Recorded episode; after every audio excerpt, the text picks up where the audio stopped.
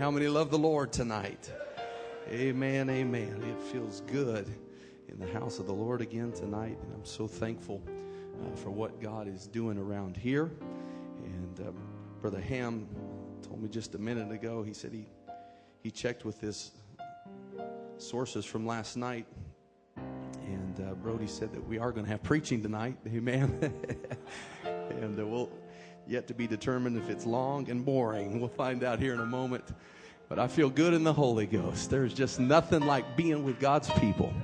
And I love this, the great spirit that is here. I've heard such great things about this local church and the ministry here from my parents through the years. And of course, getting to know the McKillops, but to be here now and to see what God is doing. And as you were worshiping and singing just a moment ago, and as they would cut the music and the church would sing, I leaned over to Brother Townley. I said, how many times and how many churches do you hear sing like that? It's almost a lost art in Pentecost. People just watch the people sing on the platform.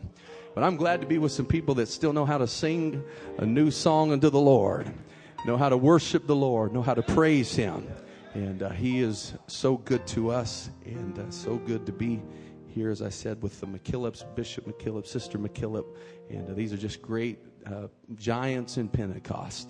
And what an honor to be here with them and with my good friends, Brother Daniel McKillop, his wife, Damon McKillop, and his wife, the Townleys.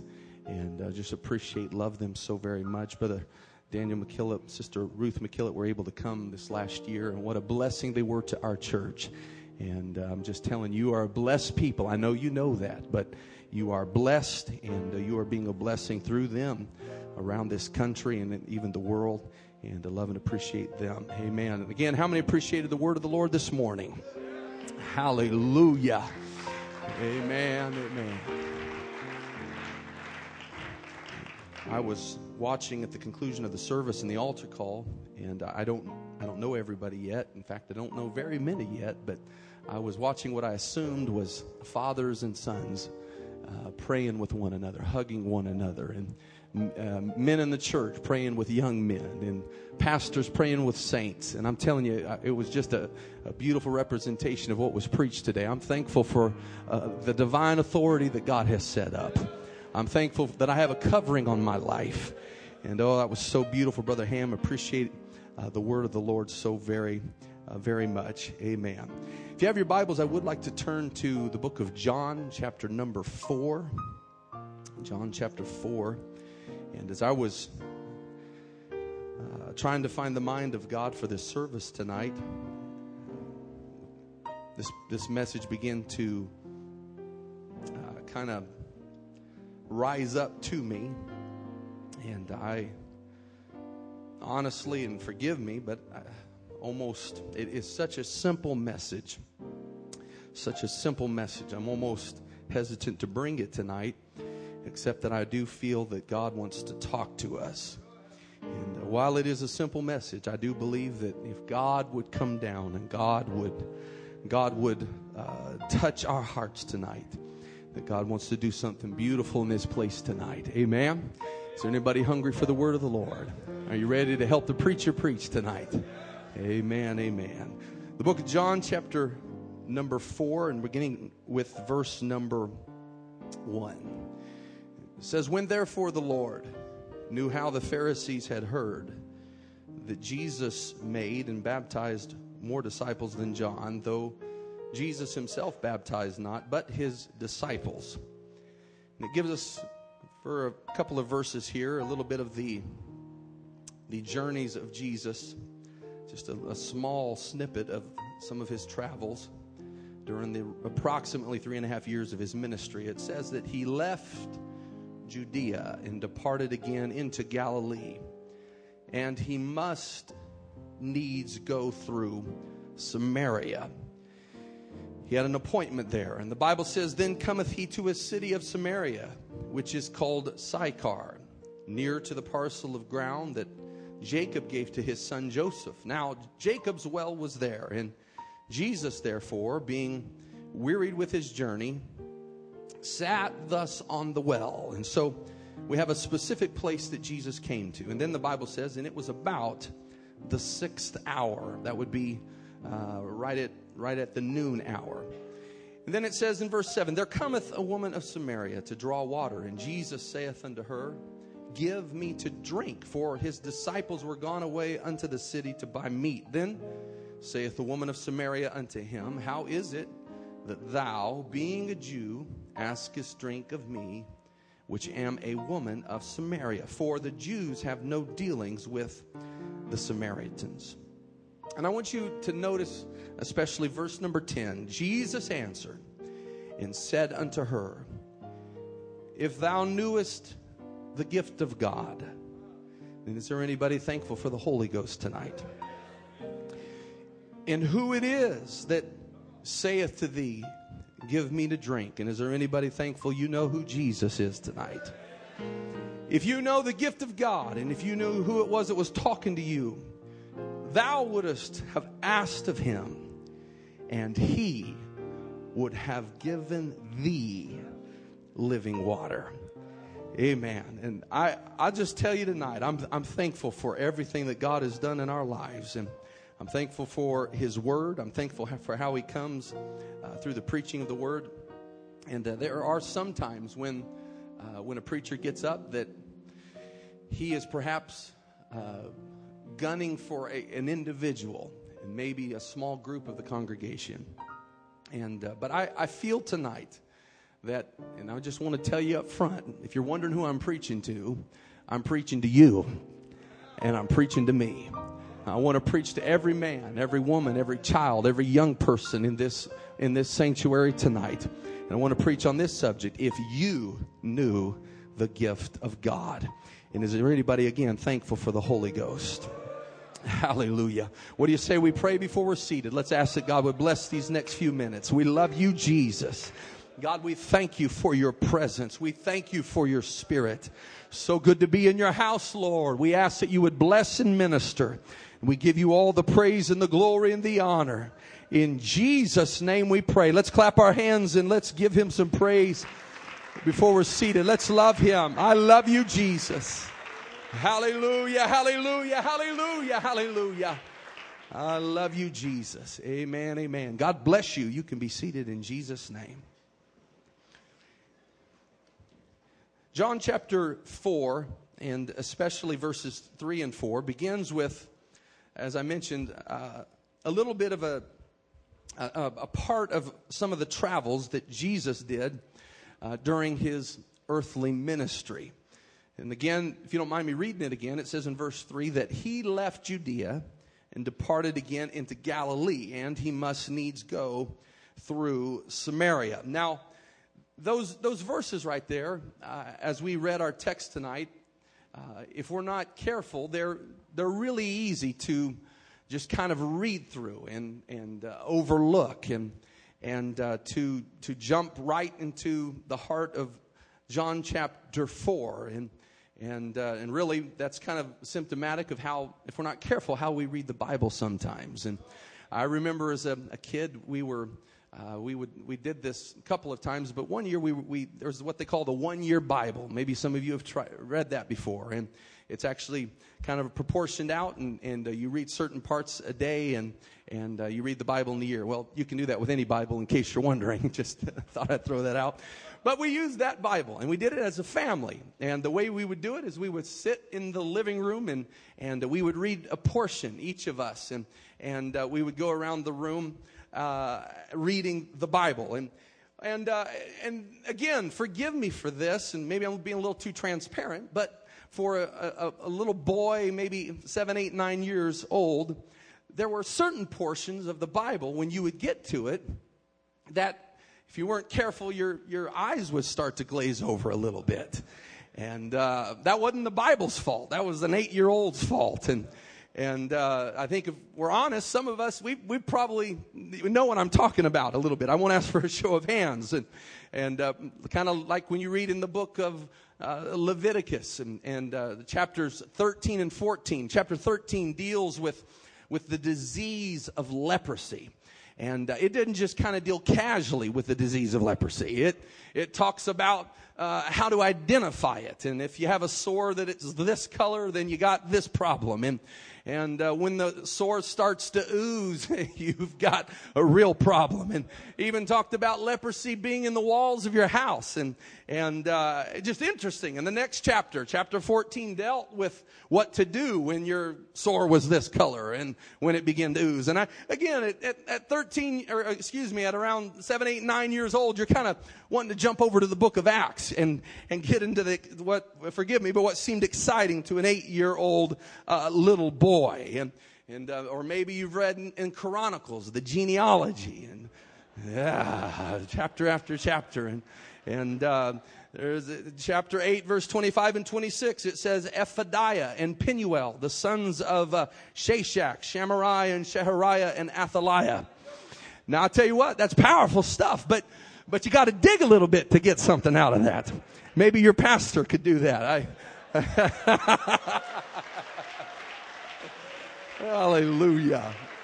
Amen, amen, amen. If you're wondering where he got that message, I gave him that. No, that isn't true. He just told me about it last night. Amen. But there is something about the Word of God. You got to dig a little bit when you get through some portions of the Word. And John 4, this journey of Jesus, he leaves Judea and he departs into Galilee and he must go through Samaria. And again, at first glance, if we're not careful, we want to just skip through that and jump across that. But I want to tell you, my perspective of that and your perspective of that would probably drastically change if we were one of the blessed people that lived in Judea or Galilee or Samaria the day that Jesus came to town. Amen. Does anybody remember the day Jesus came to your town? Because it's very evident in Scripture that anytime Jesus showed up, something beautiful was going to happen. You didn't just meet Jesus and shake his hand and think, what a nice guy, and just go on your way and forget about him. You didn't just say he has a pleasant face and then just continue on your journey. When you met Jesus, you left impacted by him. I heard one man say, when you got done talking to Jesus, you were either mad, sad, or glad. There was no in between. And quite frankly, I hope by the time you leave this service, you're either mad, sad, or glad. Hopefully you're glad because you met Jesus tonight. But when he comes, something is going to happen. He's going to move things. He's going to change things. And that's why we read in our Bible, when he went to Cana of Galilee in John chapter 2, when he left there, something had happened that had never happened before. Water had been turned into wine. And we read in the Bible says he went to a place called Nain, and there was a crying widow crying now over the casket of her dead son. But when Jesus got to town, that boy jumped up out of that casket. And I'm just telling you, everywhere that Jesus goes, something is going to happen. I read when he went to Gadara, there was a man that was demon possessed. He was really demon-possessed. He was out of his mind. He broke chains, and he went in the cemetery and hung out, and he tore his clothes off. That's a good sign that you're nuts, that you're demon-possessed. He ran around naked. But the Bible says that when Jesus came to town, the man put his clothes back on, and he left the cemetery, because everywhere that Jesus goes, something is going to happen. Amen. When he went to Jerusalem, he healed a cripple at the pool of Bethesda. When he went to Galilee, the Bible says that he walked on the water and he rebuked the storm and he healed every sickness and every disease. And when he went to Capernaum, he healed the blind man. I'm just telling you tonight that everywhere that Jesus goes, something is going to happen. And I want to add a little bit to that. I do have some good news for you. Let me just tell you up front, if you're in this place tonight, I've got some of the best news you've heard all day. Are you ready? Yeah. I've come to tell you that Jesus is in this place. I've come to remind you that Jesus has walked into this house. I've come to tell you that the blind eye opener is in this place tonight. The one that turned the water into wine is here. The one that cast out the devil. The one that healed the lame man. The one that walked on water. The one that calmed the storm is in this place tonight. Listen, you've got a reason to rejoice. Jesus is in this place tonight. Amen. and amen. But that's not all the good news I have. I've come to tell you that everywhere Jesus goes, something is going to happen. Amen. And I want to preach to every individual in this place tonight. Jesus hasn't just come here tonight to pass you by and leave this place and make no impact on this service. I firmly believe that Jesus has come tonight to do something in this place. He's come to help somebody. He's come to change somebody. He's come to make a... Has anybody come to see Jesus do something in this place tonight? Oh, hallelujah! I tell you, I'm glad I haven't just come to some dead, dry church, but I've come to an apostolic church where people rejoice and shout because their lives have been changed. Oh, hallelujah, hallelujah, hallelujah. Amen. You can be seated. I heard about a man walking down the street, and he saw a sign over a business, and over the business, the sign said it was a taxidermist/veterinarian. Yeah. He looked at that, and then underneath it, it said, either way, you get your dog back. Hallelujah. Now, I don't know that I'd want to take my dog to that kind of a place. I got some neighbors' dogs that belong there. Keep me up nights barking. But there's some churches like that. They may not be able to fix your problem, but they'll bury you. That's about all they do. But I'm glad to be in a church that Jesus has come to. And when I have come with broken hearts. And He has mended my broken hearts. I've come worried, and He has helped me with my worry. Can anybody testify to that? I've come when I needed healing, and He healed me in my body, because everywhere that Jesus goes, something is going to happen. I'm telling you, I'm glad to be in the house of the Lord tonight. I've come to give Him praise. I'm thankful to be in the house of the Lord. Amen, amen. And the Bible says that Jesus had come to this little town. He had come here. He had left Judea, departed through Galilee, and He needed to come to Samaria. And then the Bible begins to give us more detail. It begins to narrow down what Jesus does when He came to this city. The Bible says He came to a specific city called Sychar, and that it was the place where Jacob had given a parcel of ground to his son Joseph. And the Bible tells us that there was a specific well that had been dug there. And the Bible tells us that Jesus went and sat on the well. Jesus went to that specific place and sat down. And so we've got, as the details begin to emerge, we begin to see the place that Jesus came to. And then the Bible fills in some further details. It says that it was the sixth hour, and that would make it, again, as I said, the noon hour for the Jewish day began at the sixth hour, and so 6 o'clock in the morning. And so it was at that time, and you have a specific place, and you have a specific time, and then the Bible says that the characters begin to assemble at the well. And it's almost coincidental that this lady shows up. And you've heard preaching about this probably all your Christian life. This woman shows up at the well. She is a woman of Samaria.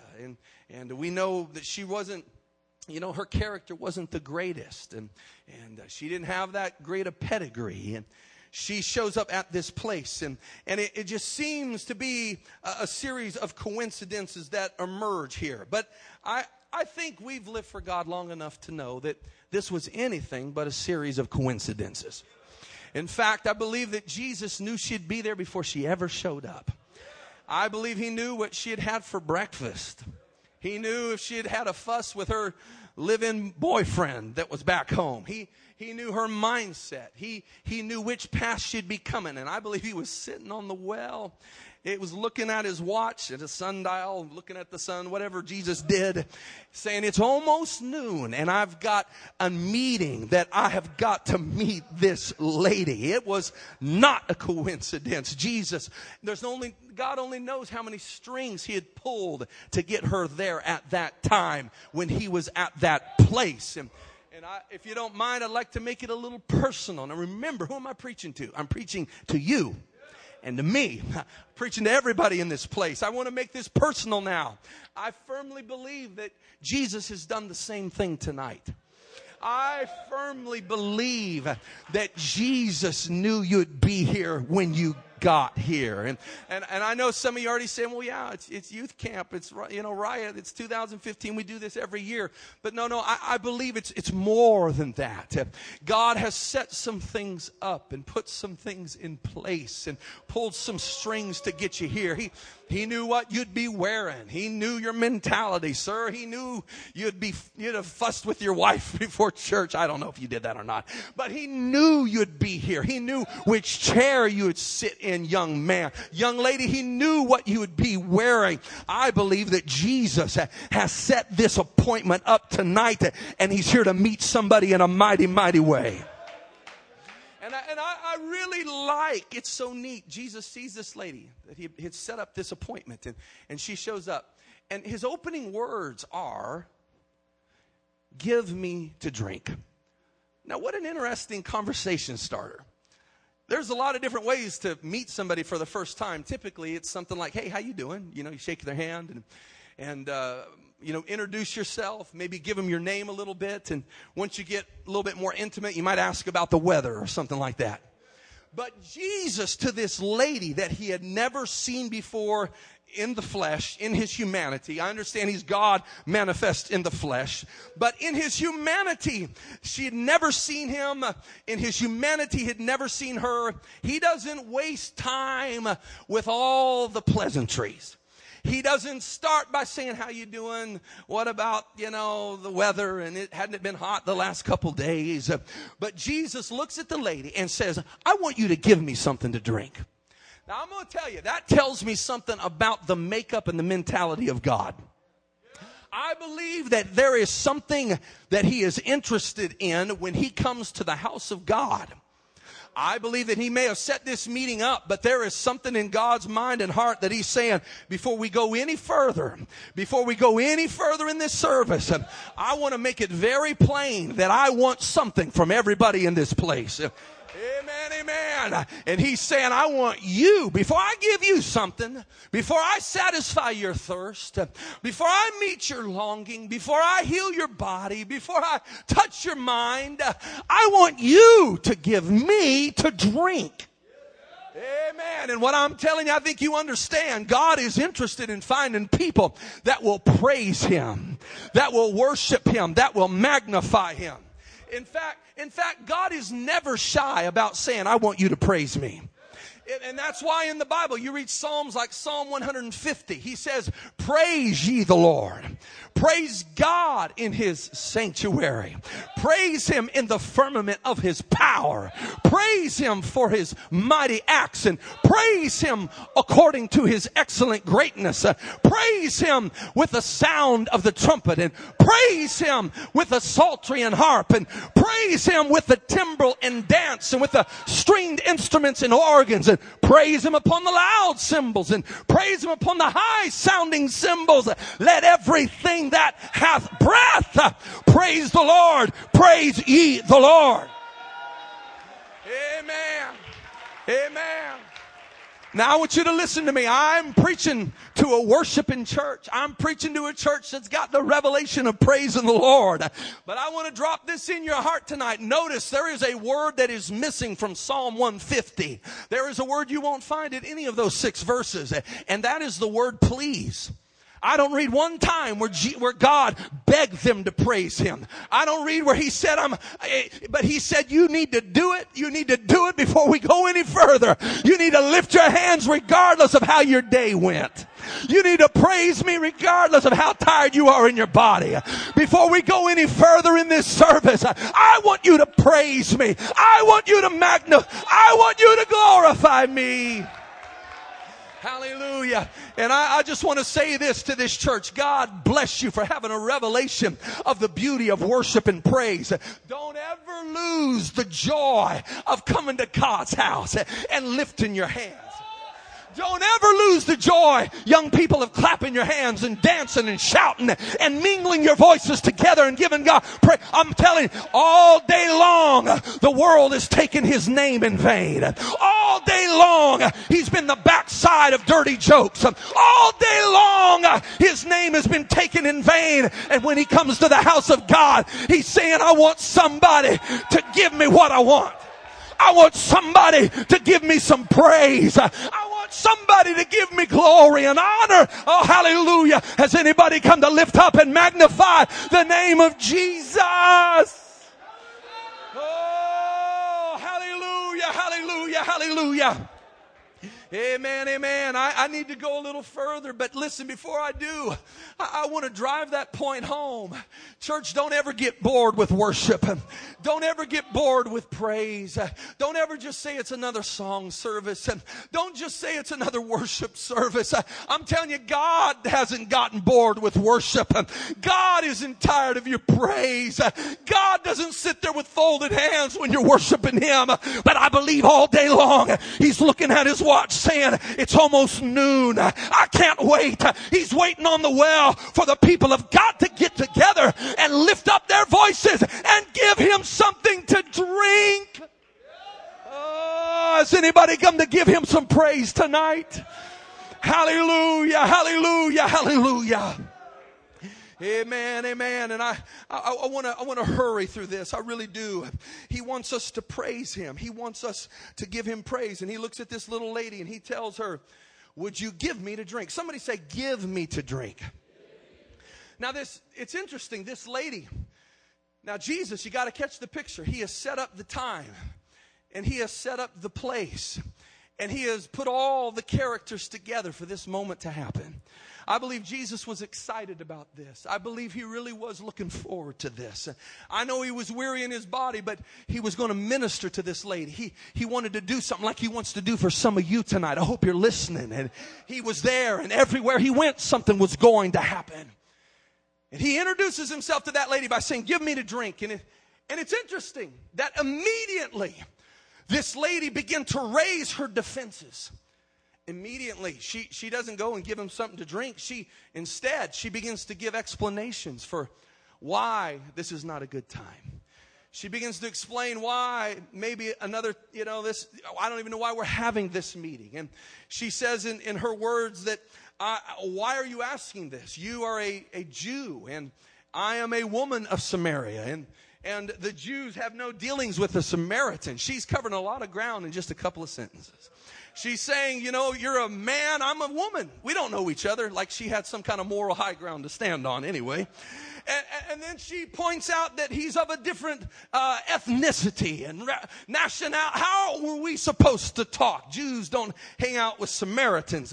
And the irony is she's talking to the one that created man and woman. The one that said, let there be light. The one that gave her breath in her lungs. The one that knew her better than anybody else in the world, and she's going to explain something to God. Now that takes a lot of guts, takes a lot of courage, takes a lot of boldness. But the irony is, how many times? Let's be honest. How many times have we seen people do that when they come to the house of God? God has set up the time and God has set up the place and He's put it all together. And all day long He's been waiting for that moment when He would come and He would do what He wanted to do and He would pour out His Spirit and He would bless and minister. And He's saying, come on, it's time for that moment. And if we're not careful, too many times we'll raise our defenses and we'll say something like, God, right now is not a good time. God, I'm weary in my body. Or, God, these people are nuts. Let's do this another time with another group of people.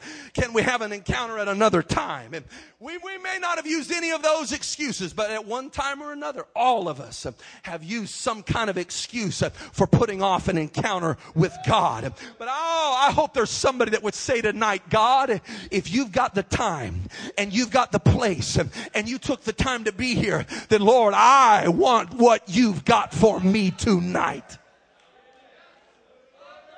And it took me a while to get here. This is a simple message, and it's about to get even simpler if God don't help me.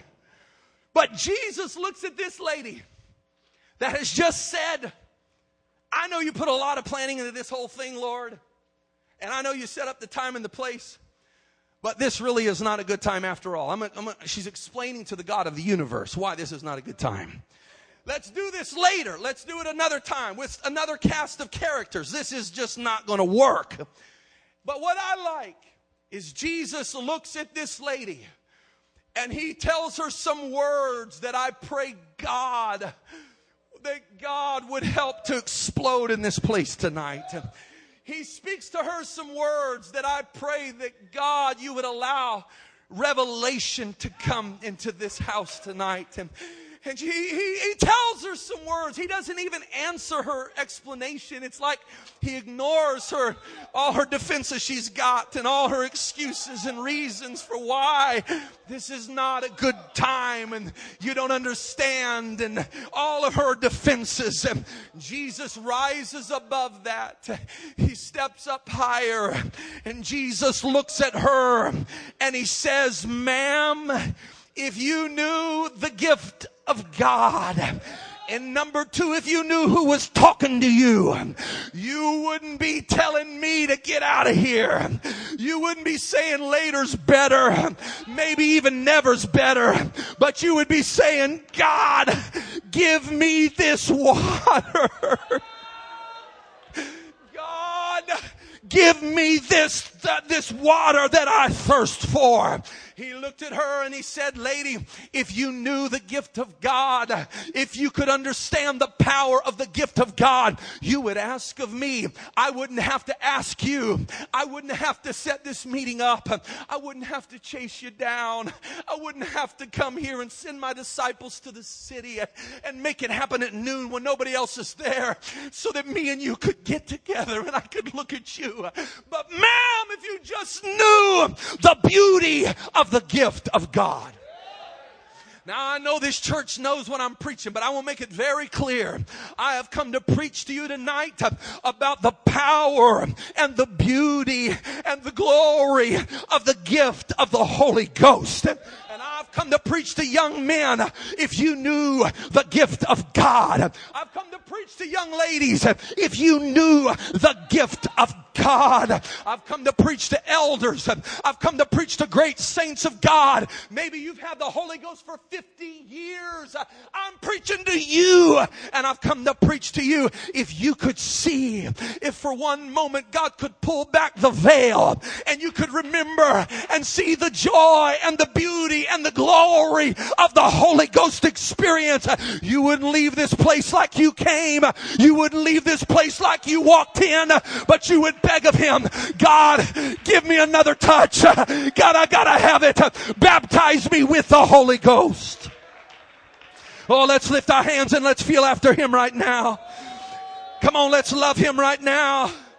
Hallelujah. Come on, would you help me? Would you pray in the Holy Ghost right now? Oh, I need you to pray with me. I need you to help me. Come on, reach out to Jesus right now. Hallelujah. Oh, hallelujah. Hallelujah. Hallelujah. Oh, kondada baba baba kondada baba yasi andada baba baba kondada la bahaya. Hallelujah. Amen, amen. I want to preach for a few minutes. Can you help me preach for just a few minutes longer? Amen. God bless you. You can be seated in Jesus' name. Jesus said, if you knew the gift of God, he was talking about the Holy Ghost. And is there anybody that's thankful for the Holy Ghost tonight? Amen. I hope it's not too old-fashioned to come to a youth camp and to preach to a bunch of Holy Ghost-filled young people about the power of the Holy Ghost. You know how powerful it is? Jesus said, "Lady, if you knew it, if you could see how beautiful it is, you'd ask for it." And you know what I've come to tell you, young man? If you knew it, if you could see it, you would ask for it. Hallelujah. I believe the Holy Ghost is what everybody wants. Amen. That wasn't hyperbole. I really believe that's what everybody wants. Now, there may be some people so far gone in sin, perhaps. They may be so reprobate and apostate, perhaps. But I believe even those that are way away from God, that do not seek the Holy Ghost, the vast majority, their problem is they just don't know. They just can't see how beautiful it is. In fact, I believe the Holy Ghost is so powerful that even those in the Old Testament, if they knew, they would have wanted what we got. The Apostle Paul said it like this. In Ephesians 3, he said, the mystery which in other ages was not made known unto the sons of men. That means Abraham, Isaac, and Jacob didn't know about what's in this place tonight. Paul said in Colossians 1, he said, even the mystery which hath been hid from ages and from generations. And then he said, which is, but it's revealed to you. And what it is Jesus Christ in you, the hope of glory. It was hid from them, but it's not hid from you. It was hid from them, but it's inside you. Jesus said in Matthew 13, blessed are your eyes. I'm preaching to young people with blessed eyes. Blessed are your ears. Your ears are blessed. Righteous men and prophets desire to look into this thing. But I'm preaching to young people at this youth camp. You've heard about and saw things that King David desired to have. Amen. In First Peter 1, Peter says it like this. He said prophets would preach stuff. And I'm definitely paraphrasing now. Amen. You think the Message paraphrases. I'm really about to paraphrase. But this is what it says. Peter said in 1 Peter 1, they would preach stuff. And then they would say, they would seek God about it and say, Lord, is this for us? Is this supposed to apply to us?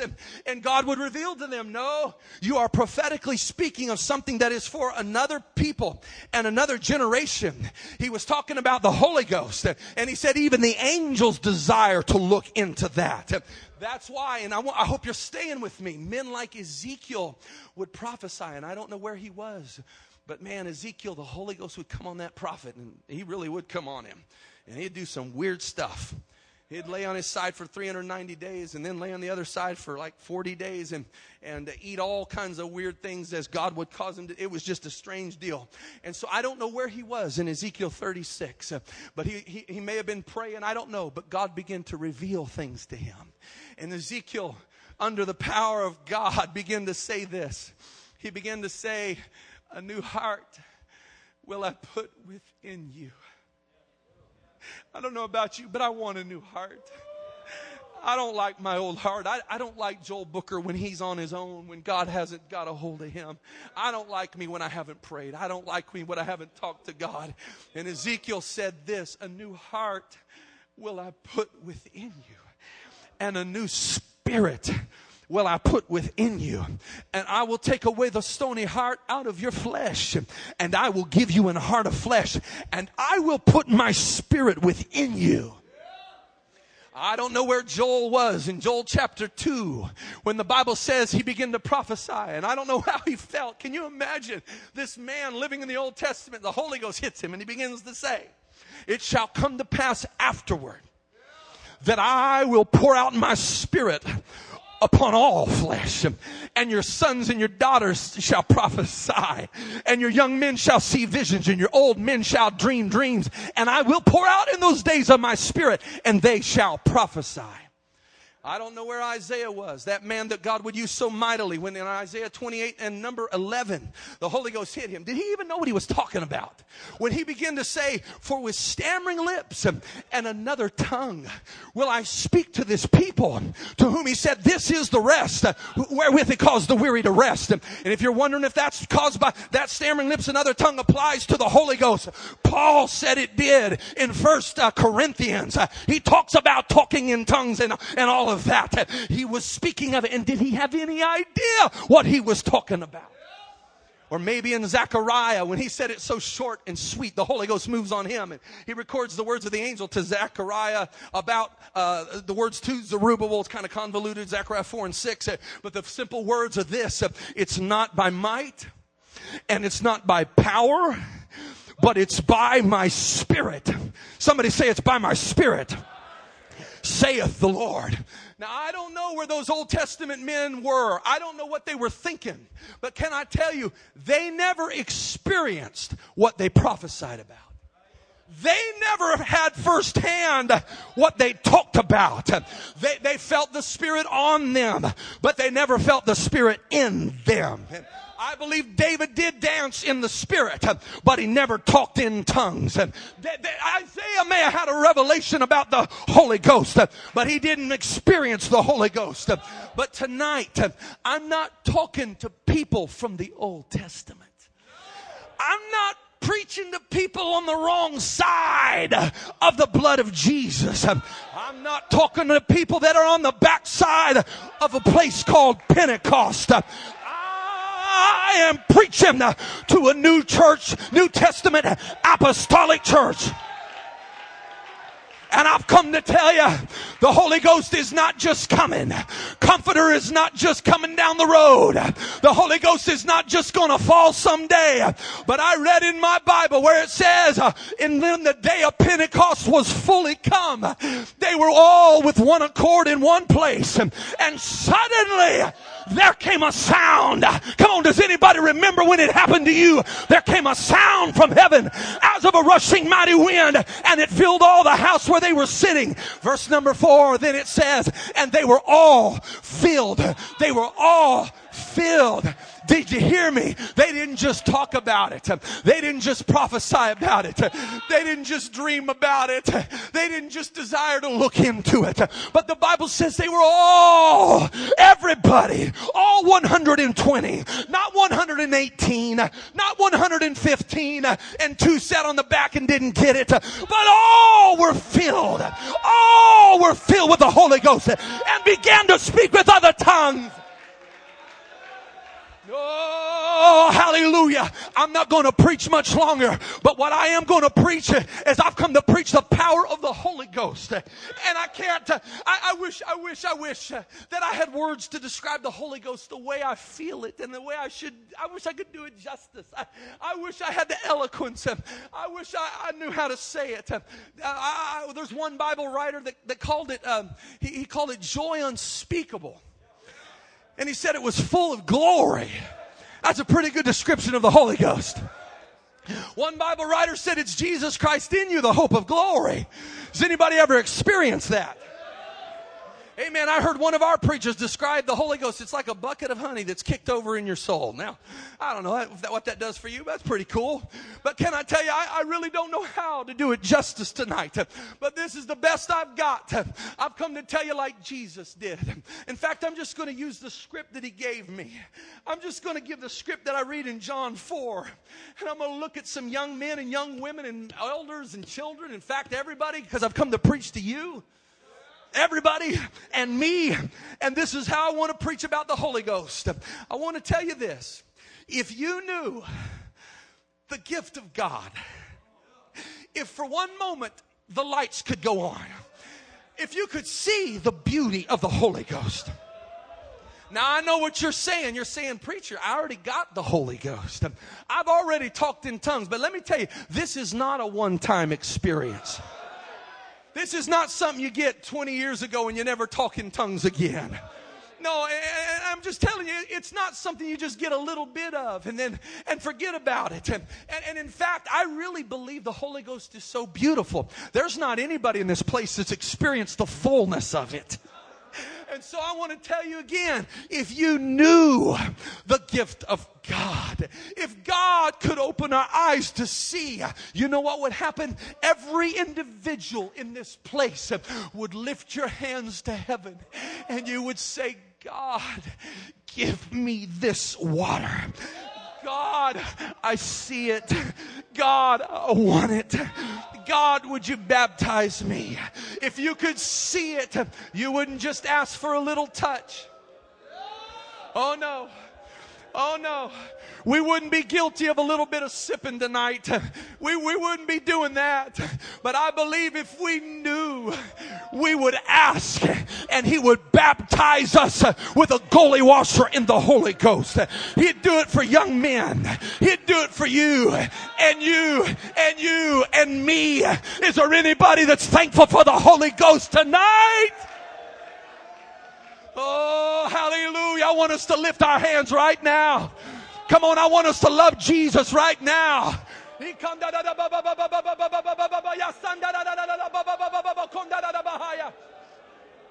Hallelujah. Come on, for just a couple of moments, could we give him to drink? For just a couple of moments, could we give Jesus what he wants? Oh, hallelujah. Come on, I feel like Jesus has set this moment up. Jesus has brought us to this place. He knew you'd be here, young man. He knew what you'd be thinking. He knew how you'd be hurting. He knew what had happened to you this last year. He knew what you're feeling in your spirit, young lady. And Jesus is saying, would you give me to drink? Would you worship me? Would you give me some praise right now? That's it. Come on, let's love him. Let's love him. Let's love him. Oh,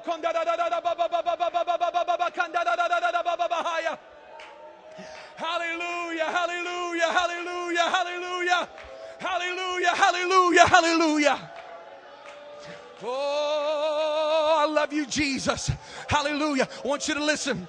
I appreciate what's going on right now, but just a couple more things, and then I want us to come to the altar, and I believe the Holy Ghost wants to meet us. I firmly believe that Jesus has set up this moment for somebody. I believe it's not coincidence that you are here, and he is here at this time. It's not coincidence that he has approached you. It's not coincidence that he's initiated the conversation. It's not accident. It's not by man. It's not by might. It's not by your power. But it is by the Spirit that God has brought you to this moment at this time. And I rebuke doubt and fear and unbelief and tradition and everything that would hinder what you're... God, give us ears to hear.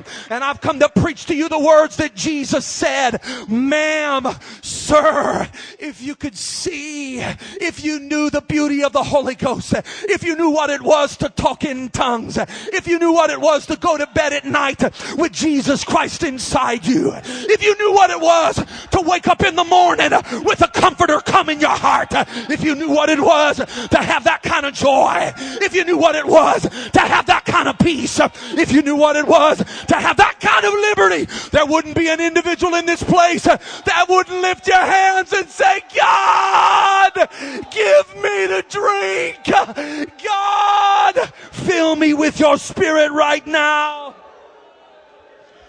Oh, and I am done preaching. But is there anybody that wants to come to this front and lift your hands and voice and say, God, I want a baptism all over again with the Holy Ghost? Come on, this altar's open for young men. It's open for young ladies. It's open for elders. It's open for guests. It's open for everybody in this place right now. Would you come and lift your hands? God, I want it. I need it. I want it. I need it.